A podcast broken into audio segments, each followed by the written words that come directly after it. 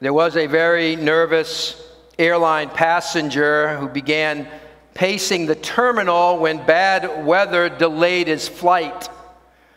During his walk, he came across this vending machine. And he walked over to the machine to discover that it was a life insurance machine. It offered $100,000 in the event of an untimely death. Policy was just 10 bucks. He looked out the window at the threatening clouds and he thought of his family back at home. And for that price, it was foolish not to buy this coverage, so he took out the coverage. He had more time to spare before boarding the plane, so he stopped at a Chinese place to eat. He enjoyed a relaxing meal until he opened his fortune cookie and it said, Your recent investment will pay big dividends. I don't think he was hoping for that right then. Investments, returns on those investments. That's our subject today as we close out our ser- summer sermon series on Follow Me. We'll begin a new sermon series next Sunday in the first letter to the Thessalonians on the theme of vital signs as we look at the signs, the traits of a healthy church. But this morning, we wrap up what has not been easy, an easy study uh, and, and words from Jesus' lips on what it means to be a true follower of Jesus. I could have just as well called this series Some Hard Sayings of Jesus. For example, Jesus said, If anyone would come after me, he must deny himself. Jesus said, Anyone who wants to follow me must take up his cross. Jesus said that to follow him meant we must be willing to be servant of all. We must love Jesus more than all our other relationships if we're to follow him. We must love others sacrificially. You see, for to follow Jesus on one level is all about self denial. And certainly, our greatest example is what we remembered this morning is Jesus, who willingly gave up his life on the cross in order to be our substitute to pay the price we should have paid. Jesus sacrificed the comforts of heaven to come to a fallen world to live a life of poverty. Christ made sacrifice after sacrifice, and he made the greatest sacrifice of all. And so, with that in mind, turn with me in your Bibles to Matthew chapter 19. Matthew chapter 19. And we're going to be looking, our primary focus is going to be verses 27 through 30. And really, we're zeroing in on Peter's question at the end of verse 27 What then will there be for us? But we must place that question in context. And so I want to look briefly then with, what comes just before the verses we're going to be focusing on this morning. And, and what we have in verses 16 through 26 is Jesus' encounter with a young man with a lot of money. And I know Pastor Dan has preached on this passage before, and, and I've likely referenced it at different times. Uh, and I'm sure it's very familiar to, to, to many of you. So I'm just going to touch on that section, kind of set the table for this morning. Now, you might recall that this young man not only had lots of money, but he also was a man of authority and influence. And really, as he comes to Jesus, we might see it as, as he's the perfect seeker and, and, and asking Jesus the way to inherit eternal life. I mean, wouldn't we like that question? He seems to come humbly and very respectful of Jesus. He basically was a good man, at least in his own eyes, but he needed something else, in his opinion, to get over the hump and get a passing grade to earn his salvation. That was his thinking. What he, what he didn't realize, however, is that inheriting eternal life is not about trusting in our doing, but trusting in what Jesus has already done. And so, Jesus, knowing this man's heart, he pokes at his value system. Jesus invited this man to follow him. Uh, you see that in verse 21. He says, um, Go, sell all your possessions, everything you have, give it to the poor. You'll have treasure in heaven. Then come follow me.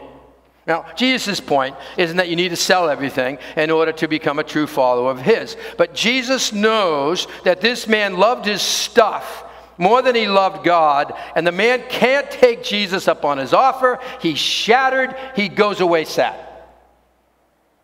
His mind was consumed with matters of wealth.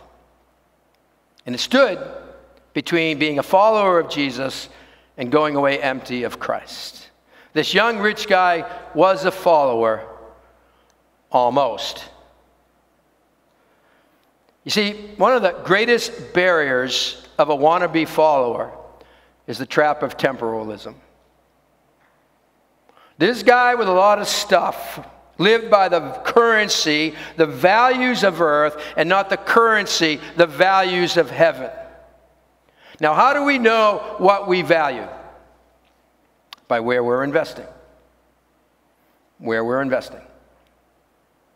And Jesus exposes this man's value system, and he uses this as a teachable moment for the disciples, which leads to an astonishing statement. My first heading this morning, astonishing statement as we get close to what the words we're going to be looking at this morning. But astonishing statement, go back a few verses to verse 23.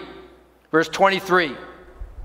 Jesus said to his disciples, I tell you the truth, it is hard for a rich man to enter the kingdom of heaven. Again, I tell you, it's easier for a camel to go through the eye of a needle than for a rich man to enter the kingdom of God. Now, folks, Jesus is speaking hyperbole here. I know some preachers have said that the eye of the needle is some gate with a small opening in Jerusalem. I mean, and it preaches.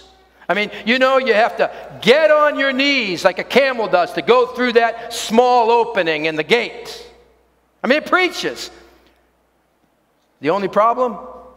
There likely is no such gate.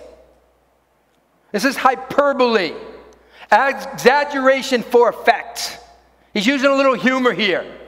It'd be impossible for a large animal like a camel to pass through the eye of a sewing needle.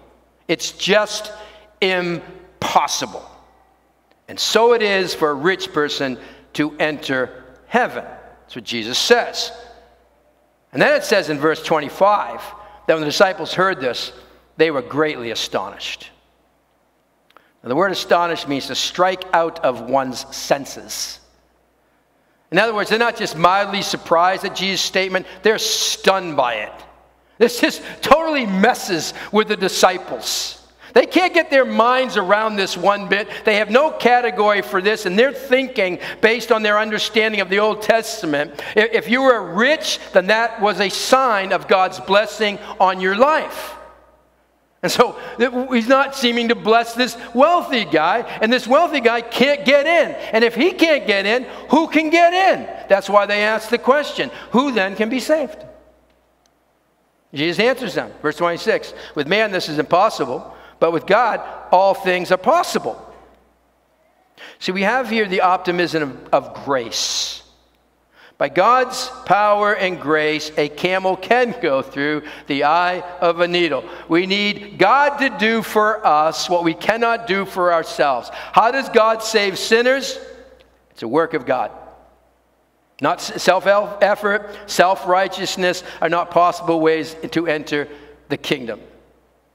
And so, in other words, while rich people may have special optical, uh, obstacles to come into the kingdom, God can save anyone by his power. That's the wonder of salvation. No one is beyond God's reach. No one. That person we might say, no way, never. With God, it is possible. All right, now that astonishing statement sets up what comes next. A very shocking question. A shocking question. Peter has something to say. He usually does. Verse 27 We have left everything to follow you. What then will there be for us? And I can hear Peter thinking, wait a minute, did I just say that out loud? I mean, it says Peter's saying here, the rich young ruler, he left. We didn't. You lost this guy, but you got us. We left everything to follow you. Peter draws attention to the sacrifices he has made, and he includes the other disciples in it. It's not just about him, it's also about the other disciples. Now, listen, they did leave everything to follow Jesus. Some of them left their livelihood to follow Jesus, some walked away from the family business to follow Jesus. Matthew walked away from his lucrative uh, tax booth to follow Jesus. I mean, it was a big deal what they did. We shouldn't minimize it for a moment. And Peter wants to know does our sacrifice matter? Is it, is it worth the investment? Is following Jesus worth the trouble? What will there be for us? I mean, it sounds a lot like what's in it for me? And that's why this question is so shocking. Now, some commentators, and maybe this is where you land to, and some sermons that, that, that I read uh, around this think that Peter is wrong in asking this question, that it is selfish. I mean, it does seem to smack against what we have seen throughout this series. We are to deny ourselves, we are to be willing to sacrifice it all for Jesus. And so, so some think Peter then, he's out of line here. I think he's unfairly criticized. I think Peter here is connecting the dots. His mind is still stuck on the promise back in verse 21. Sell everything, he says to the rich guy, and you will have treasure in heaven. Peter's stuck at treasure in heaven? He's stuck right there. He wants to know that the sacrifices made will pay great dividends. That what he and the others are investing in is worth it. What do I get out of it? You want to tell me that thought's never entered your mind? And as we've, as we've seen before, it's always handy to have a Peter around. Right? He would dare to ask the question that's on our minds, we're too chicken to ask. But thank you, Peter, for asking it. Thanks for speaking the words we all want to say. What will there be for us? It seems so selfish. I don't believe it was.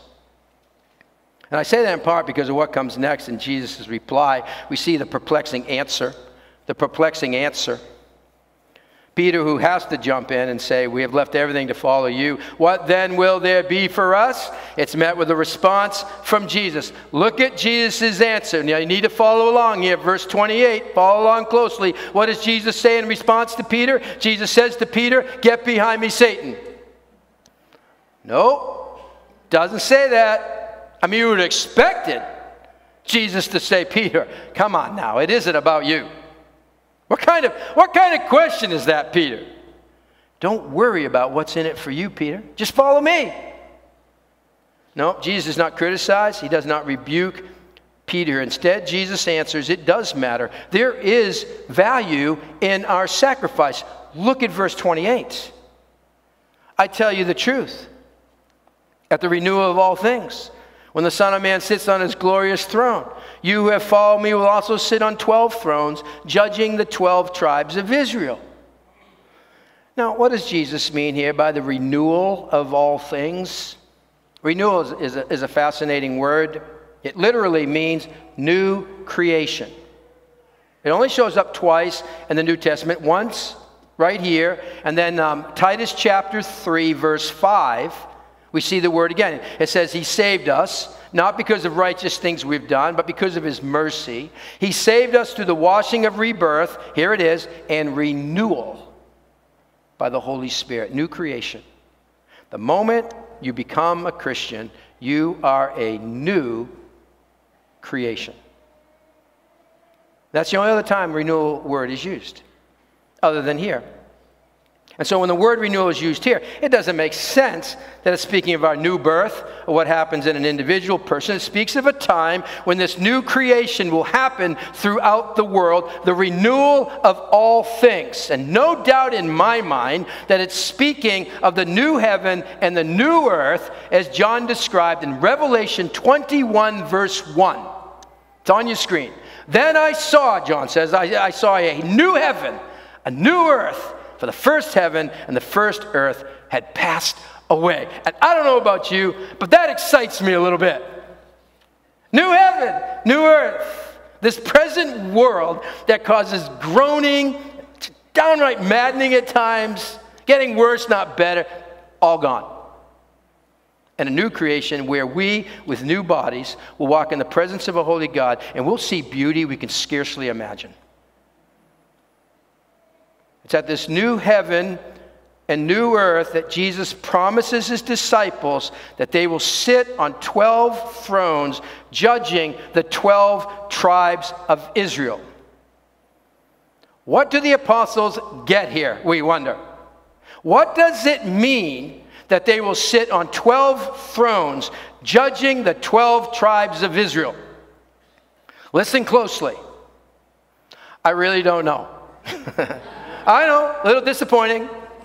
Neither did anybody else. I have my guesses, and my best guess is that there will be positions of authority in the kingdom. In Revelation 21 14, it informs us the wall of the city had 12 foundations, and on them were the names of the 12 apostles. So something's going on there. There's some positions of authority in the kingdom. And what exactly it is, we can only wait and see. Uh, but we won't say when that happens, oh, well, that's not fair. Why do they uh, get to be over me? So, what will there be for them? Whatever it is, they will receive something infinitely more than their sacrifices deserve. There is something special in store for Jesus' first disciples. Well, that's great for them, you say. What will there be for us? Well, after speaking of these eternal rewards for these disciples, Jesus goes on to speak of rewards for all those who choose to follow Jesus. Now, I'm sure you've gone to, to, certain places, and it seems like everywhere now, that someone will ask you, Hey, are you part of the rewards program? And I always say yes, but I can say my wife's name and her phone number because she's part of the rewards program, everything out there. I choose not to. But it works. It's great. Sure. Advanced Auto Parts? Yeah, I think I am. I mean, Donna Green is. So it works out great, but it's everywhere, right? You got, you got Southwest Airlines, you got Marriott, Irving Gas, Fratello's, uh, Domino's Pizza. Every company has some kinds of rewards program, right? The more you fly, you spend the night, you buy gas, eat, drink, the more you earn rewards. Well, Jesus offers a rewards program. Works a little differently than the way the world works, but there's a promise of rewards. I don't want us to miss this. Verse 29. And everyone, that means everyone who has left houses or brothers or sisters or father or mother or children or fields for my sake will receive a hundred times as much and will inherit eternal life. Now, Jesus here moves from the 12 to all those who have made sacrifices for him. Now, I want you to notice, however, that the reference is to those who have made sacrifices for his sake. And Mark's account adds to this, and not only says for his sake, but for the sake of the gospel. So this is not speaking to those who, because of some preference of their own, live as minimalists or downsize or live this solitary life and they deny themselves the conveniences and luxuries in this life. It's not speaking that. The reward is for those who have made sacrifices for his sake and for the sake of the advancement of the gospel. Now, the reward here of a hundred times as much should not be taken literally. I mean, who can have a hundred fathers or a hundred mothers? Or a hundred children? That's scary. Some suggest that the reference here to family members is speaking to our spiritual family. That what we may lose in family relationships because of our decision to follow Christ is gained by our sisters and brothers in Christ, our, our mothers and fathers, meaning our mentors, our children, meaning those we are mentoring, all those in the church. We gain the family of God that's superior to our family relationships. There, there's some truth in that. We are rich because we have spiritual brothers and sisters in Christ. Is that how you see the church family? Well, we may not know the specifics of this reward, but Jesus' point here no sacrifice will go unnoticed. Every sacrifice for Jesus and for the sake of the gospel will be rewarded richly, hundredfold. That doesn't mean, however, that if I give $10 for, to some spiritual cause, that I'm going to get back a hundred times as much. I've heard cringeworthy testimonies like that. This is not a foundation for the health and wealth nonsense that's being taught today. It's not. That's not what it's saying. But Jesus' reward program will make up for the sacrifices made. Now, as an important aside, I got to say this too. We should not take these words here, those who have, you know, had to leave family, we should not take these words as justification for neglecting our families for the sake of ministry. We must keep in view this is all about investments that we make in this life that will outlive us for eternity. And certainly, those with families, we're to invest there first. Are we not? We mustn't miss Jesus' point. Every sacrifice for Jesus' sake and for the sake of the gospel will be rewarded. And yet, if we're honest, it doesn't always feel that way, does it? There are times when a sacrifice is made without a reward, at least in this life. And we have to pray, as Jonathan Edwards prayed, Lord, stamp eternity on my eyeballs. She may not always see it here. There's two men who own farms side by side. Sure, shared this before. These two men owned farms side by side. One man was a bitter atheist, the other was a devout Christian. And constantly annoyed at the Christian for his trust in God, the atheist said to him one winter, Let's plant our crops as usual this spring. You pray to your God and trust Him, and I'll curse God. Then come October, let's see who had the bigger crop. Well, when October came, the atheist was delighted because his crop was larger. see, you fool, he taunted the Christian. What do you have to say for your God now? The Christian farmer replied, Well, my God doesn't settle all his accounts in October. True. True. So it is with rewards. God doesn't settle all his accounts in this life. And while there are rewards on this side of heaven for sacrificial service, in context, Jesus said to the rich young ruler, the talk is of treasure in heaven. In the end of verse 29, Jesus references our inheritance of eternal life. Inheritance. And so, for those, uh, any of those who have sacrificed for Christ in this life, you got to know the best is yet to come. There's something so great to come that's in a class by itself. What's to come will be greater than the best blessing in this life. And I believe one of the most rewarding experiences will be when we pass from this life to the next and we see the payoff, the great dividends for the investments we made while here on this earth. There'll be nothing like it. Now, by the way, this is not a call from everything enjoyable and to deny ourselves any pleasure. That's not what this is about. It's a call to make sacrifices for the greatest cause ever investments in eternity. Kingdom investments pay eternal dividends. Kingdom investments pay eternal dividends. To what degree do I believe that? Watch me during the week and, and, and see, does he really believe that? This is challenging. For those who give up what they value on this earth in exchange for what they value in heaven will receive great dividends. There will be great payback. It will be paid back with heaven's currency. We cannot expect to be richly rewarded, however, if we haven't really sacrificed anything for Christ. And one of my greatest concerns for Christians in this country is that we really don't have to sacrifice much. Might change, but that's the truth of it for most of my Christian life. We don't need to. It's generally a great deal to be a Christian in this culture. We can gain everything we can grab in this life and have heaven too. Win win.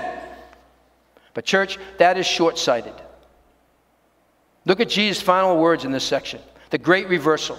Great reversal. Now, this verse here, verse 30, often shows up at potlucks. You know, we're getting ready to go in the line. And we say this as many who are first will be last, and many who are last will be first. So wait, don't go first in the line. Right? No, no, no, I don't think potluck was what Jesus had in mind here. And God's economy of things, the generally accepted order of things will be reversed. Those who spend their lives gaining all that they can in this life will only discover in the next life that it amounted to nothing.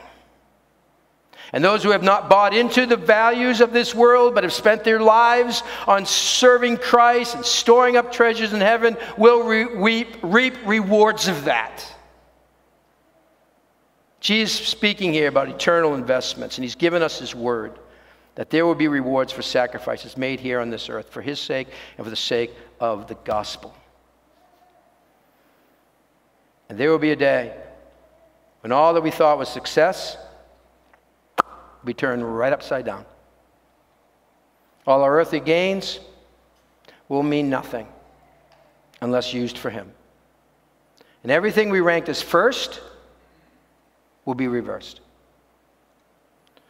Now, there's a strong warning here against being duped by the false values of this world. There's a call here to spend our lives to the more worthwhile values of serving God. And just like the wealthy young ruler, it's all about what we value. What do we value? Well, we answer that by asking the question how do I spend my time? An older godly man was discussing the future with a young, ambitious man. The older man asked this young man about his life. And the young man said, Well, you know, I'm going to go learn a trade. The old man asked, And then? Well, then I'm going to set up my business, the young man replied. And the old man asked, And then? Well, then I'm going to make my fortune, the young man answered assuredly. And the old man asked, And then? Well, then I'm going to grow old and I'm going to retire. And then?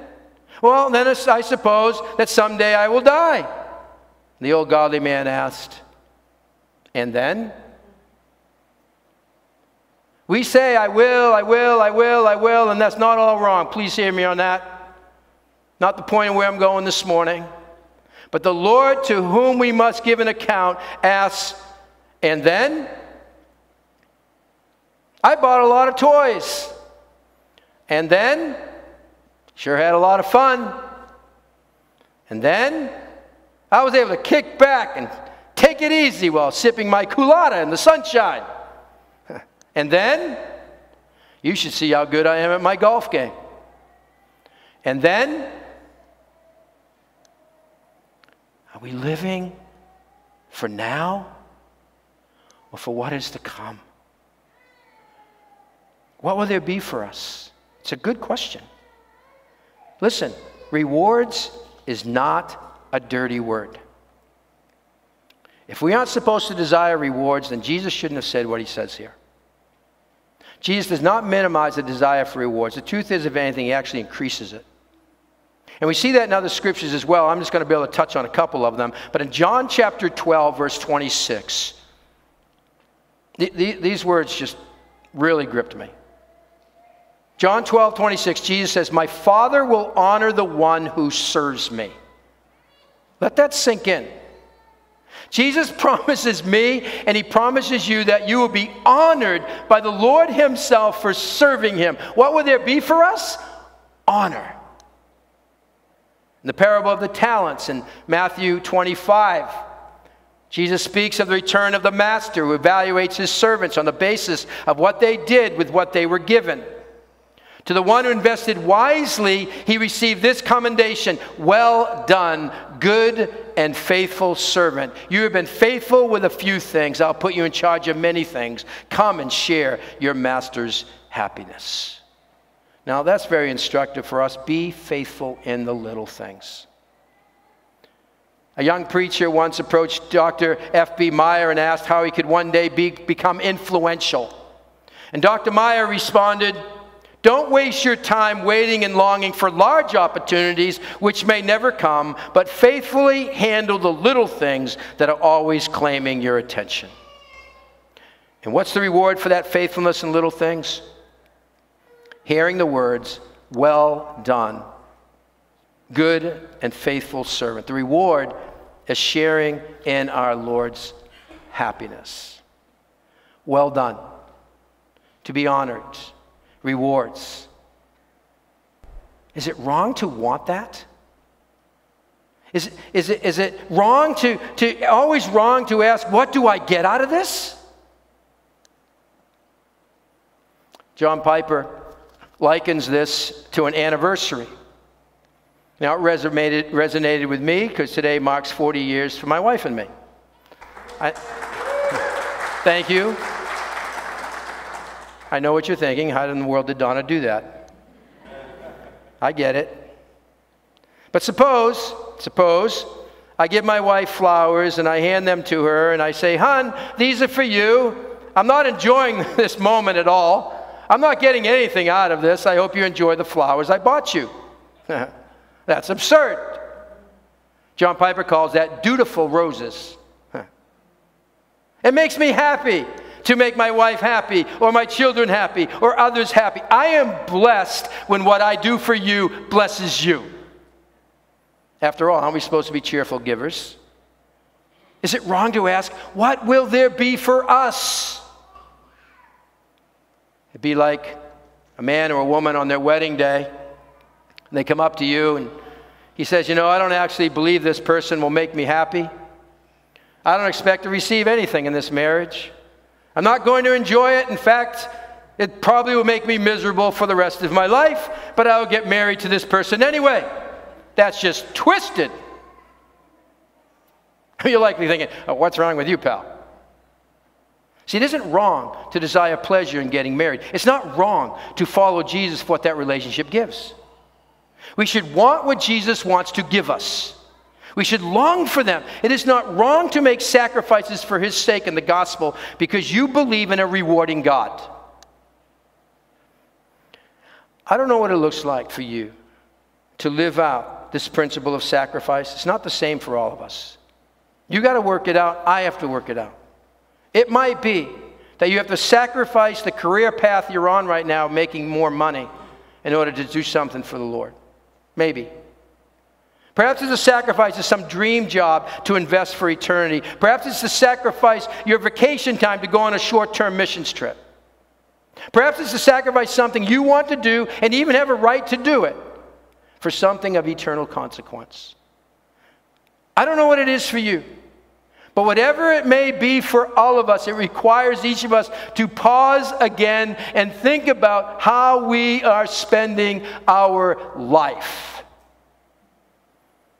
And often when we think of sacrifice, we think a big sacrifice made in a moment of, a moment of time. The truth is, it's really living a life of little sacrifices. Fred Craddock, in, in an address to pastors, caught the practical implications of sacrifice. He said, To give my life for Christ appears glorious, he said. To pour myself out for others, to pay the ultimate price of martyrdom, I'll do it. I'm ready. Ready, Lord, to go out in a blaze of glory. See, we think, he says, giving our all to the Lord is like taking a $1,000, laying it all on the table, and saying, Here's my life, Lord, I'm giving it all. But the reality for most of us is that he sends us to the bank and has us cash in the $1,000 for quarters. That we go through life putting out 25 cents here, 50 cents here. We listen to the neighbor's kids' troubles instead of saying, get lost. He says we go to some meeting for a good spiritual cause. We give up a cup of water to a shaky old man in a nursing home. And then he says this Usually, giving our life to Christ isn't glorious, it's done in all those little acts of love, 25 cents at a time. It'd be easy to go in a flash of glory. It's harder to live the Christian life little by little over the long haul. How you spending your life? How am I spending my life? Let's pray. God, we thank you for just all that we've seen and gleaned from in this time together around what it means to follow you. And God, I pray that we to get a good perspective on fellowship is to long for that praise from your lips, to long to be honored by you, to long for the rewards. Sure, we have to keep that in the right order, but we can't dismiss it either. And so, God, speak into our lives about what this looks like as to how we spend our days on this earth. For God, we know that for every loss, you can bring that and turn that into glory. So, as we're going to see now, we rise up and give you praise for how you're doing that now in our lives, but also in looking forward to that day in which all wrongs will be made right and every sacrifice made for you will be rewarded accordingly. We thank you for that in Jesus' name. Amen.